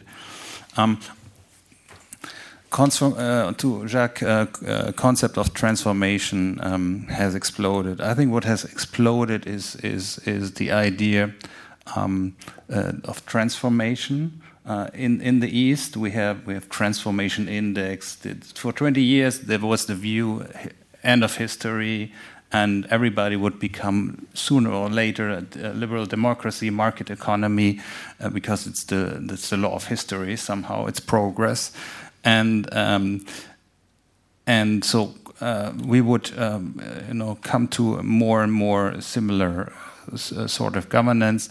And the whole idea has exploded. And I think the question for us is now are we going to stick to this? Are we still trying to push uh, to uh, for democ democracy, or are we just? I mean, I hear that in, in the new strategy, in the new EU strategy, there is this talk about neighbors of the neighbors, and a kind of you know a realpolitik view that well um, we shouldn't push too far. I also hear that from the German foreign ministry. Well, the Russians are very nervous about regime change. Maybe we should not. You know, maybe we should re reassure them and and stay out um, you know of everything that they might not like. So I think that the, the, big debate we're going to have in the next years is: uh, Do we still believe in enlargement of the liberal space of the West, or do we just think this is one way? You know, one one type of governance, and the Russians and the Chinese, they have, or the Iranians, they have just different worldviews, and we need to respect their spheres. And coming to the spheres, I think there's a huge. Um, it's a. It's a. Um, for the next U.S. president, there's a huge temptation to, you know, to think about the world in making deals. And I, I heard that from from uh, someone from the Clinton camp, and and the way they criticized Obama is, well, Obama has put the U.S. in a weak position because he wanted too much, he wanted to get out of the Middle East, so he accepted everything from the Iranians because he was desperate, and the Iranians fe felt they were in a stronger position. That's the, and, and, and they want to negotiate from a position of strength, so they want to be tougher and then put everything in place, but they still want to make deals with uh, the, the having a very serious conversation with the Chinese and with the Russians. So the, the big question to me is if, uh, whether they will still fight for the rights of small countries. Because this is a different order. The liberal international order is an order where small countries have rights. Moldova, Georgia, um, or in, in, in Asia, the Philippines or Vietnam, or whether the big guys can just take what they want. And the liberal international order that we have built after 1945 and after the Cold War was based on the concept of equal uh, nations have, at least to a certain extent, equal rights. And that's the UN Charter. And so we, we are, but it's very hard to manage for the Americans. And the, when, if the Americans disengage, it may be just easier for them to say, let's make a deal. You know, Obama said in his interview, well, the Saudis need to share the Middle East with the Iranians. He didn't mention the countries that, that would be shared in, in, this sphere of influence concept. And so I think it's, it's something where also we Europeans need to position ourselves, whether we can say, well, ultimately, the Russians don't like what we do in their space, so let's stay out of it, or whether, we think it's, it's going to be a permanent war if we stay out, because people who live in that uh, space, like in we see just in Ukraine, they don't want to be run by Moscow uh, using um, oligarchs. So I think there, there are big questions that come to us because in the European neighborhood will be either we do something or nobody will do anything. Um, the Russians will certainly, um, but we cannot expect the Americans again to come up with a concept like Europe whole and free and take a lead. So it's it's there are very many big questions. Um, Europe is not. I, I, I, share this view that Europe is not. Uh, if I go in Washington to think tank events, it's about the U.S. and Ukraine, the U.S. and China, it's always a debate about what the US as an actor does with all these countries, and Europe rarely, or a European country rarely fits into that. So I also get the impression that they're very much um, focused on, on, on, themselves. Thank you, Uli. Uh, Jacques, do you want to say a few words before we uh, open it to questions? Yes, well, I Syria was the centerpiece of American foreign policy, but certainly ISIS, the Middle East, the whole uh, region, you know, uh, the, the Sunni Shiite uh, war that is going on, uh, where America actually has contributed in its own way with the invasion of Iraq. Uh, let us remember where it started, the, the, the conflict. So, uh, yeah, I think this is the major. I mean, uh, that was my impression. I mean, you, you, were in Washington, you are probably better placed, or here are the experts. This is my impression that this is something that uh, people pay more uh, attention, especially uh, then when Putin intervened militarily in in, in, in Syria uh, uh, and achieved. I'm not saying this was a great success story from his point of view, but he did achieve certain objectives. His objective was to sustain uh, the regime. That was the first concern. He did succeed that. Sustain the military bases, uh, the naval bases that they had there. He succeeded that, and he uh, he presented himself as the interlocutor of the U.S maybe this is not a tremendous uh, achievement, but that was enough to at least present the Ukrainian question as a, of secondary importance. That doesn't mean the Europeans have to accept this argument. That, that would not be my conclusion. Mm. My, my, conclusion would be for the Europeans to say, uh, yes, but there is the Ukrainian question, and, and, and we, we don't do any saber rattling about democracy promotion. But what we can do concretely to help Ukraine succeed. If we're not going to impose anything on Ukraine, but we, we can make, we can help Ukraine if it helps itself. And the inter- this is why I stress the importance of the internal process. You want to deal with corruption, you want to deal with the oligarchs, etc. So there is an important process going on. Uh, uh somebody said it's going to take, I think you said it's going to take years, and, and, and, and, I very much agree with you. Uh, uh, then Europe should be, Europe should be engaged. there's only one snag with it the, the countries that are most committed to support Ukraine's democratization is countries like Poland, who are not doing great on, on democratization themselves. You know, so you know here we're having a, major setback, regression of democracy in countries that want to help Ukraine democratize. You know, so uh, uh, so uh, democratization becomes a code word for geopolitical goals or competition of, of, of, of, influences. So that that's uh, uh, one one observation. Well, you said um, Obama said, you know, that uh, I think Ulrich said that uh, Obama said that uh, uh, Saudis and Iranians should work out their relationship or share sphere. Well, and, and, what about the Europeans? Well, Europeans, they did their bit. Long time ago, it was called Sykes-Picot, you know. and, and, and this is precisely the, the European uh, system that they have established after the collapse of the Ottoman Empire that has that has now been uh, uh that has now imploded. So uh, either you leave it to Sunni Shiite war, regional war, to fight it out and see what the new balance sheet will be. But that's a dangerous proposition because there's one word that hasn't been mentioned that is ISIS. I'm not saying that uh, America is uh, obsessed by Syria. America is concerned by ISIS. Uh, that is interesting. And, and, it is engaged actually in fighting ISIS militarily and wants to defeat it. It's now sending troops to Iraq and elsewhere. Uh, more and more troops, incidentally. Even Obama, discreetly, every week there's a little bit more. Uh, so uh, that's where they started with George Bush. And Obama reluctantly has very, to, reluctant. very reluctantly and very late uh, is coming to uh, uh, uh, patch up some of, some of these issues. So uh, this is where East and South uh, have an importance. you cannot always do everything at the same time. And maybe this should be the, the, the, the, conclusion for Europeans. We don't know what the new American president will be, but the message for the Europeans do you have the possibility to engage with Ukraine, as I said, not with waving simply flag of democracy promotion and I don't know what, but concretely helping the uh, new Ukrainian government with its reform.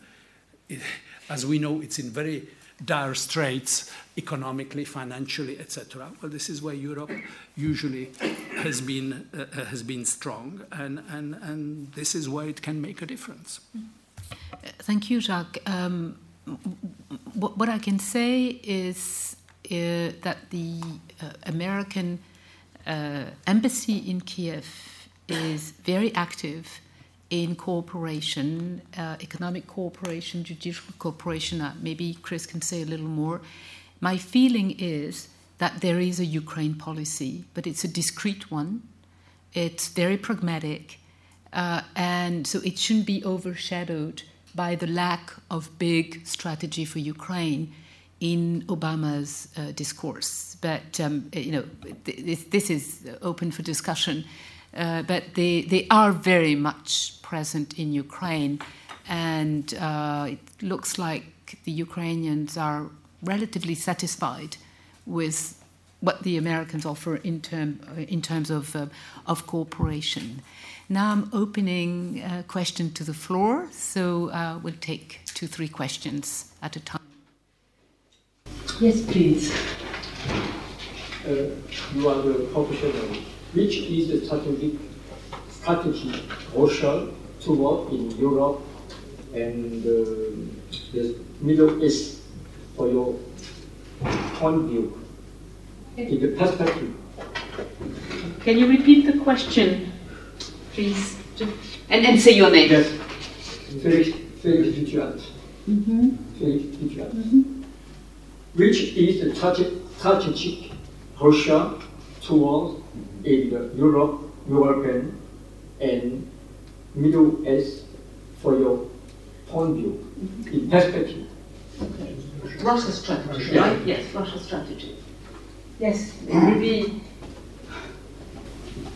it, it, it's I think better to try and get the microphone um, Please introduce yourself. There was uh, Pascal Vannecker. I used to be an associate professor at Paris 1, the university.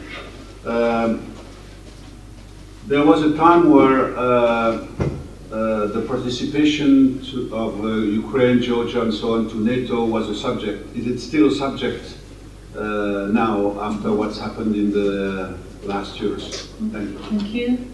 Can you pass it on to Brad? Thank you. Yes, hello. Uh, my name is Imants Liegis. I'm the Latvian ambassador mm -hmm. uh, here in Paris. Uh, can I first of all thank uh, the speakers for their interventions? Uh, uh, the first question on East-South. my sense is that there is a certain amount of a 360 degree view, which you may hear about in NATO, where, and certainly when I've had discussions with French counterparts here, I only arrived a couple of months ago, uh, I have stressed that uh, Latvia and many of the other countries, well, all of the other countries in the European Union, expressed firm solidarity with France after 13th of November. Mm-hmm. And uh, my sense is also that there is a certain amount of reciprocity on the part of France vis-à-vis their engagement uh, militarily in the eastern uh, flank, which is one of the big questions that will be addressed at the uh, NATO summit uh, in Warsaw in a couple of weeks' time. Uh, the threat assessment issue that uh, Anne-Marie mentioned, I think is very important because I think you're, I totally agree that one underestimates the asymmetry of the information war that is conducted on the part of Russia, where okay, there is a realization on, on, on our part by such things as the Centre of Excellence for Strategic Communication in Riga and the small unit that has been set up in uh, the European uh, Union uh, to deal with these issues. Uh, my final point uh, is that uh, I think it's very important to have the distinction of different differentiation between individual member states, whether it be within the European Union or NATO, because there are certain commentators, I've read them in the French press, who have referred to the Baltic states as suffering from urbanization. Uh, and there is a great distinction between what's happening uh, in, in, uh, in our part of Europe with say what's happening in the uh, uh, central and with the Visegrad countries. So I think your point about distinguishing between uh, the way in which uh, uh, the individual approaches are dealt with. And finally, the question is, uh, what about French-Russia cultural relations? You posed the question about German Russian, uh, but that's something I've had the uh, uh, opportunity to be with the former Latvian president when Latvia joined uh, NATO at the Istanbul summit, and she told me that the day after she sat next to Jacques Chirac uh, during a dinner, she had nightmares uh, because of the way in which uh, Chirac told her about the importance of, of uh, Russian culture to France. Um, it, it, I think there was one more hand up. Yes, I think this from a, a, a Norwegian point of view. Works. My name is Inga Niamar. I represent the Norwegian Embassy here in Paris. Um, lots of interesting points here. Um, one reflection, perhaps, is uh, talking about the, the uh, reforms in the Ukraine.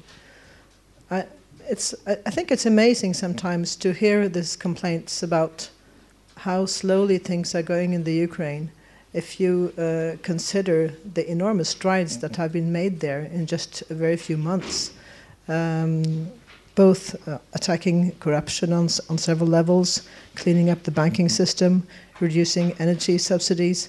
Uh, very many important uh, reforms have actually uh, been uh, voted on and, and put into practice in Ukraine already. I think uh, there was someone from the European Commission who said that more had been achieved actually in Ukraine during the last two years than in the previous 20. And that is something that you very seldom hear Ukraine uh, get any credit for. Of course, of course, uh, Ukraine is still very far from the ideal place to be.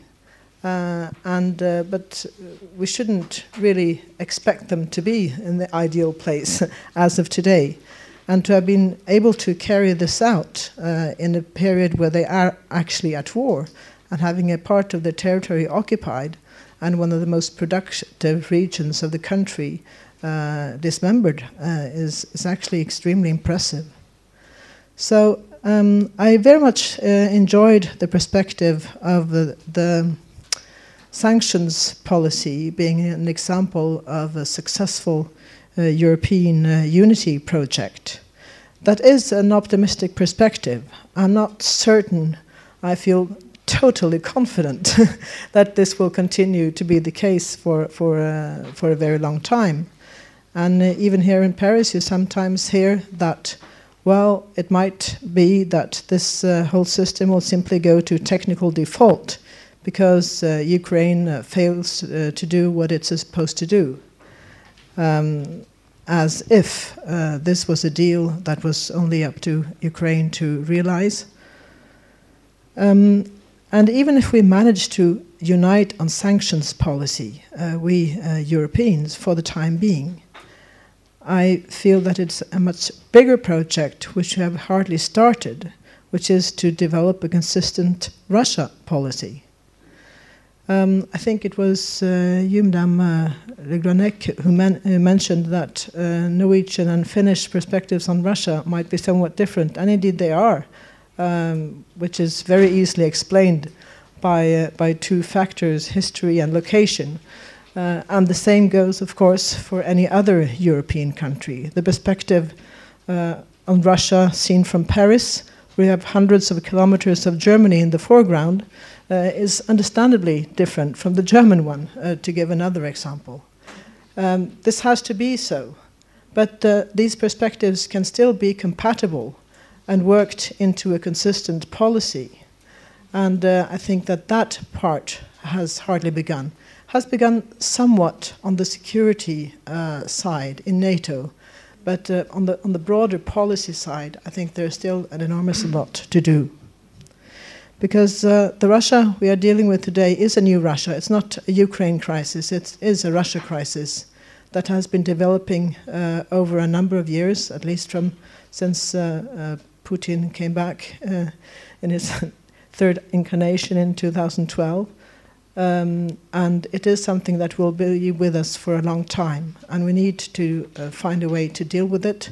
That is consistent, that is not easy to manipulate, because these levers of energy trade oligarchs, of course, are not only used against Russia's near abroad, but against us all, uh, wherever there is a possibility to do so. And information was mentioned also as a very important fourth element there. Thank you. Thank you very much. Uh, is there one more question? Sergei, just behind, please. Sciences-Po. I, I have uh, pretty much similar question to Felix, but I would like to uh, expand it to sense that what is your take on the baseline scenario? What's going to happen now in terms of uh, uh progress in Minsk, removal of sanctions, improval or uh, deterioration of uh, situation in Syria, and so on? What what do you predict to happen? And the other question, well. I think this is what we mostly mostly care about, right? Uh, and then and then the other question is about uh, what you men- mentioned in betweeners. So there are a number of countries. Some of them have problematic sco- democratization scores. Some of them are autocratic regimes. Some of them have been recently embraced by uh, European Union as an alternative to um, uh, to Russia. And the question is what is going to happen to them. And some of them are now releasing political prisoners, uh, re-engaging on various uh, on various uh, grounds with EU. Uh, and uh, it's not just uh, traditional neighborhood countries, but also countries like Turkey or, or, say, Azerbaijan. So we see a big change there, and some of that is related to EU-Russia relationship. Thank you. Thank you very much. I think we'll go now for the comments and responses to questions because we have only sort of uh, you know 10 12 minutes left but if anyone wanted to ask a quick question it's now I have one quick question. Yes. I'm Nicholas Cuchero. I'm here as a guest from the United States. Mm-hmm. Would I like to have somebody? Microphone. Oh, I'd like to have uh, your guest answer the uh, the question that uh, yeah, first of all, I'd like to say that it's Russia that invaded Ukraine and not and not and not not Ukraine, Russia. But the main question I have is the Minsk Accords are being pushed very, very hard to implement elections in eastern Ukraine, mm-hmm. and those Kalashnikov's uh, elections cannot be allowed to be made because people. First of all, they have 1.8 million uh, displaced people out of that area into central Ukraine. So who, who is left in that area? And then if they allow these, uh, these, uh, these elections to go forth, then it's a, then it's a status quo. Also, from an economic point of view, did we consider this uh, sudden interest in uh, Ukraine because of the future black gold? Uh, the past black gold was oil, and the future black gold is agrarian uh, capacity to produce. Thank, Thank you. you. Thank you very much. Um, so we, we have quite a quite a few questions, and um, uh, I think the, the, there was one area that we have not really quite opened. Uh, there was one question about what, what is Russia's strategy, and um, I think maybe it's. I would feel a little sorry if we uh, ended this two-hour uh, discussion without hearing uh, you, at least maybe Chris and, and, and Jacques, on um, how you see the, the Russian economy, the Russian political system uh, deal with the new challenges. Because what we've been discussing today is the Russia challenge for us. But what about our policies? Our determination, because uh, you know, I think we, we, most Western countries, did pretty well in the last two years, considering the history that Anne Marie uh, uh, uh um, recalled. Uh, so I would like to ask, you know, the, the four of you also, how do you see the challenge for the Russian leadership of our policies so far? Uh, I think it is important to, to look at it really uh, both ways. So, shall we start um, with you, Anne Marie?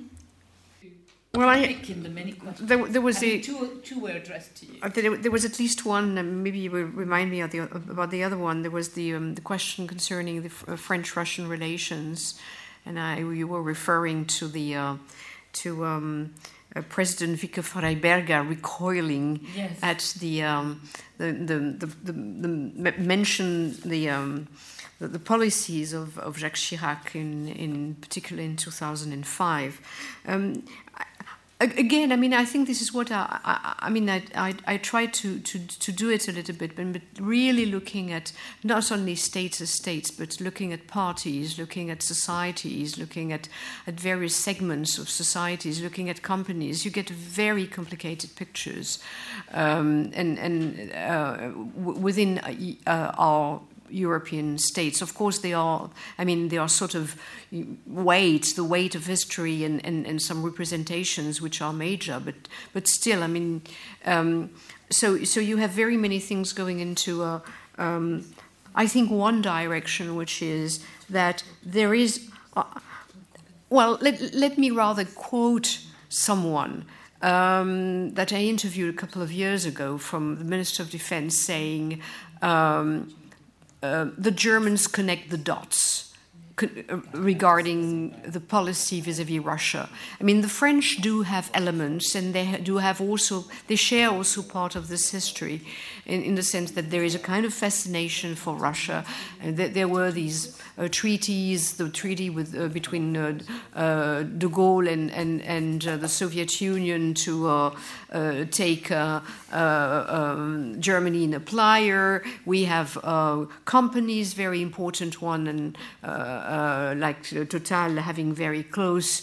Uh, ties with, with Russia and so on and so forth. And we have the Front National um, looking at, at the strongman in, in, in the Kremlin. So you have here a number of elements weighing down or tr- going towards a kind of policy which is rather, uh, um, I would say, uh, which is certainly not going to oppose or to have a uh, to, to be um, defiant of of, of, of the, the, the Kremlin in- and, and, and the man in the Kremlin, um, but rather following um, a, a policy which is um, uh, decided in in in in in, in uh, decided, which is made in Berlin. I think the French are following the Germans in in many ways. I mean, you can follow that uh, through the 19 the, the 2010, for instance. I mean, a policy of modernization, all these things. I mean, the Germans have a concept uh, and and and uh, some kinds of ideas. Currently, it's uh, no de-escalation. It's trying to contain uh, the conflicts in the Ukraine to be certainly tough, but to contain, right? And we just follow on that. That, that, that the way I would describe the, the, the, the, the French policy. There is no big scheme there. It's rather following. What was the second question, which was? Well, I think you know, since we have little time, Yeah. maybe Okay. uh, I'll ask. Yes. Thank you, Anne-Marie and I try to uh, address uh, some of the issues by just making two points on what is the Russian strategy towards Europe and keep Europe weak and divided from the US so that it cannot interfere with, with what Russia wants to do uh, somewhere in the world, and especially uh, recognition of the post-Soviet space as its sphere of control. I would call it not just influence, it's control. It's much more. Um, and this is what Ukraine is about, and this is what all the frozen conflicts are about. They don't want to let them go. It's not that they're afraid of us, they just want uh, something bigger than Russia. It's a post imperial stress syndrome, which we saw, see also to a certain extent in this country, saw it in Britain and other countries as well. They think Russia is bigger than their borders. And so they want to expand and they want us to recognize this because it's their self estimate, it's the view they have of themselves. We cannot accept that. First, because we have here in Europe a multilateral order where small states have rights. This is the EU, it's also the NATO. Each member is respected, and uh, a big member cannot just invade the neighbor. This is against the rules. Uh, so we have this interest. We also have an interest in stability in the East. So for, for almost or more than two decades, the view was let's deal with Russia only. Ukraine only came recently on the map. That's uh, very much the German debate where, oh, there's Ukraine. It's, it's much closer to us, but we didn't really realize because we thought that, well, let's the, the Ukrainians give their nukes to the Russians, 1995 Budapest Memorandum. Let's focus all on Russia. Russia keeps the Soviet Union's uh, permanent seat in the Security Council, and then let's democratize Russia, let's modernize it, let's work with Russia. Very much German driven strategy, partnership for modernization, all these policies. It failed spectacularly. It's just a disaster. We achieved the opposite of, of what we wanted. It's not a cooperative Russia, it's an aggressive Russia. So I think we, we, we, we failed, and they failed, failed as well because, uh, as we said, they didn't achieve their goals. But we cannot stay out of this space because otherwise, I think we will have permanent war because the Ukrainians and the Georgians, they just don't accept to be part of this sphere of control. They want to move out, and we have to offer them something. So, what, what can we offer them? I think we should still stick to the formula no, no NATO in the, in, the, in, in the near future, but support for defense. But we should, on the, on the EU level, we should uh, really make them, a, give them a clear perspective. So, I think and also having been in Ukraine in February, I think EU perspective, you know, membership when you fulfill all the criteria. That's the EU perspective. It's not a promise to enter. But this would be the big game changer because it would weaken the oligarchs, or the oligarchs would start to believe that they can keep their money and transfer it into a new system, which is uh, more uh, rule of law based and investor would, investors would start to believe that it makes sense to invest their money in the country, and the reformers, which is the most important part, would be strengthened. So I think we should do much more, and we should not accept this offer coming from Russia implicit. Well, stay out of our sphere, and everything will be fine. I don't think it will. Thank you very much, uh, Uli. I think. Um, uh, it is important to stress that what the Ukrainian events and Russia's aggressive response has shown that this is simply impossible. I mean, no big country like Ukraine can stay in between with, uh, uh, with, with weak sovereignty, and this is dangerous for everybody. You know, first and foremost, for the population of Ukraine, certainly the displaced people in, in Donbass. And uh, so we have understood, and, and the Ukrainians have understood it the hard way, that there is no third way you know that this this myth that there could be a way in between you could be not quite part of russia not quite part of europe it doesn't seem to be working so i think uli you are right what needs to be discussed but longer term probably is is how to um, uh, give a possibility for the ukrainians to belong to a space because I think this is the, they, they, clearly didn't want to belong to the Russian Federation, uh, and the problem is not just to align yourself with, with a policy, but to belong to a space. And this is the way we built uh, the European Union. Uh, so I think this sense of belonging has become extremely um, important. There's one point where I would not quite agree with uh, Uli's um, interpretation of uh, Putin's strategy is I don't think they want to expand in the traditional sense. Uh, they don't want to conquer, they don't want to run, uh, they want to spoil when they can, uh, but they simply don't have the capability to do that.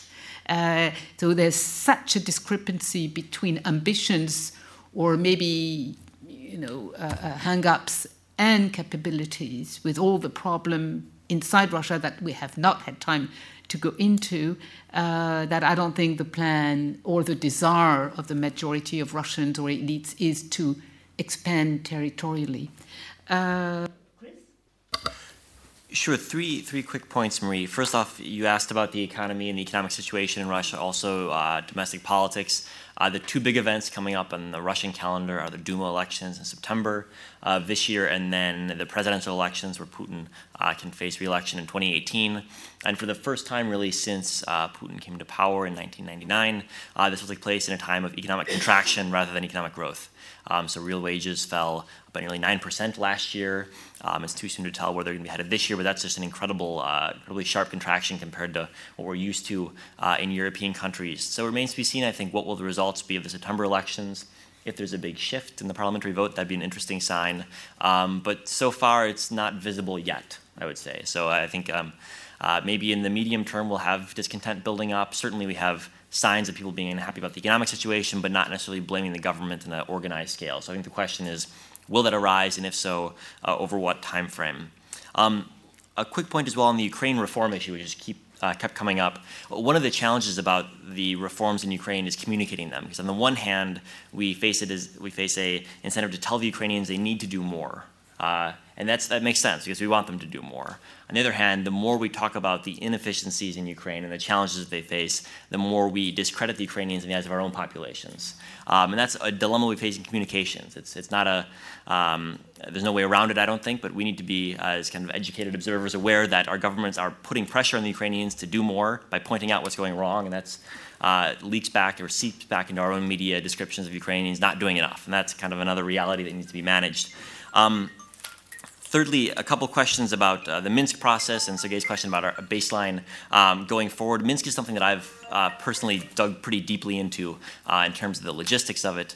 Um, right now, there's a big debate between the Russian side and the Ukrainian side over the sequencing of the Minsk process. So within Minsk, there are about a dozen provisions about what needs to happen, but there was no agreement signed initially about what happens first, what happens second, what happens third. And this matters a great deal because uh, the Russian side says, well, first, let's hold elections in the Donbass, then we'll uh, implement the ceasefire, and then we'll return the border to Ukraine. And the Ukrainians want the exact opposite. They want the border first, uh, and then t- talk about everything else. And so, right now, uh, the challenge for Western countries, above all France and Germany, which are uh, working with the Ukrainians and the Russians on this issue, also the U.S. is uh, involved in, in a different diplomatic channel via uh, Victoria Nuland and Vladislav Surkov, um, one of Putin's top aides, also discussing elections uh, in the Donbass. Uh, right now, the question is can the Ukrainians and Russians agree on electoral law? Uh, my understanding is very much that there's widespread agreement between France, Germany, and the United States on what needs to happen in order for the law to be agreed on, what provisions need to be in place.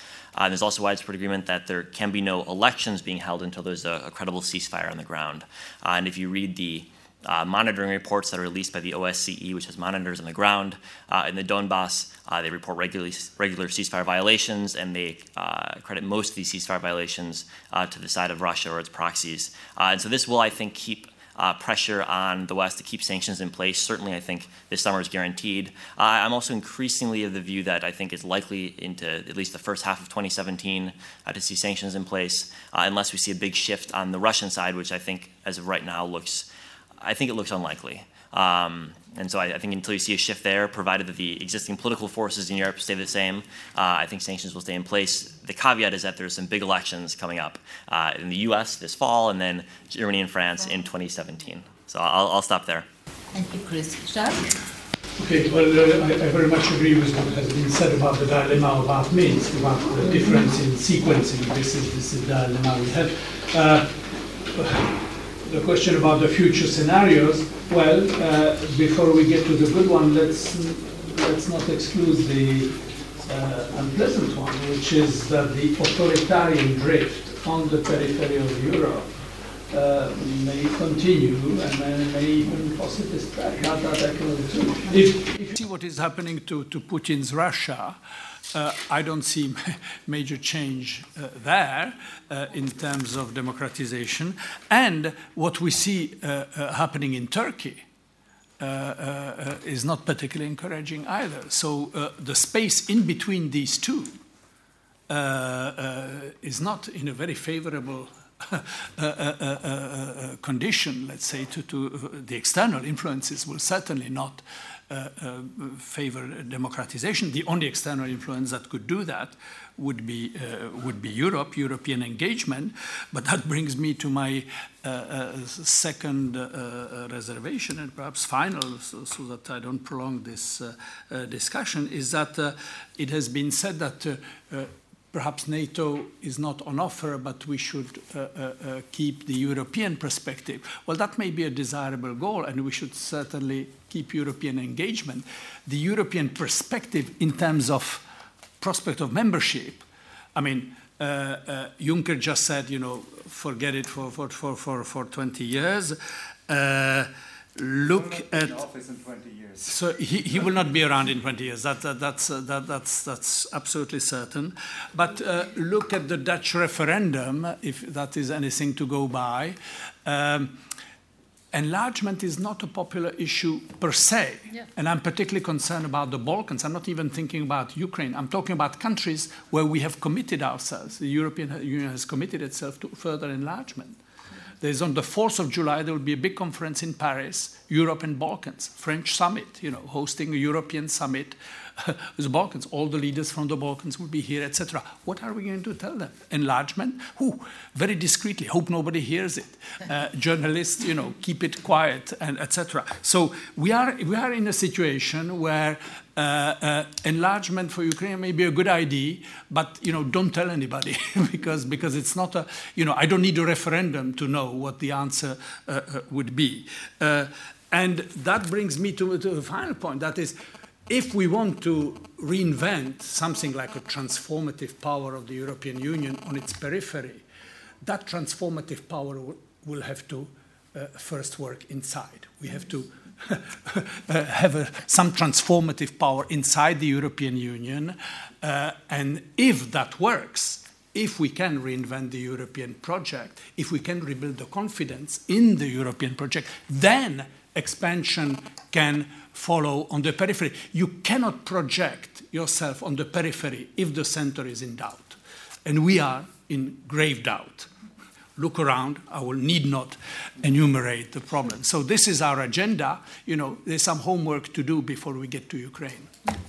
Thank you very much, and I, I, I urge you to take a look at uh, the Transatlantic Academy report and papers. It's also on the CERI Sciences Po website, and also another report. It's going to be put on the website, Europe's Troublemakers, which is about the populist and extremist challenge to uh, foreign policy uh, of, uh, of Europe. Thank you to our four speakers and to you all, and have a nice evening.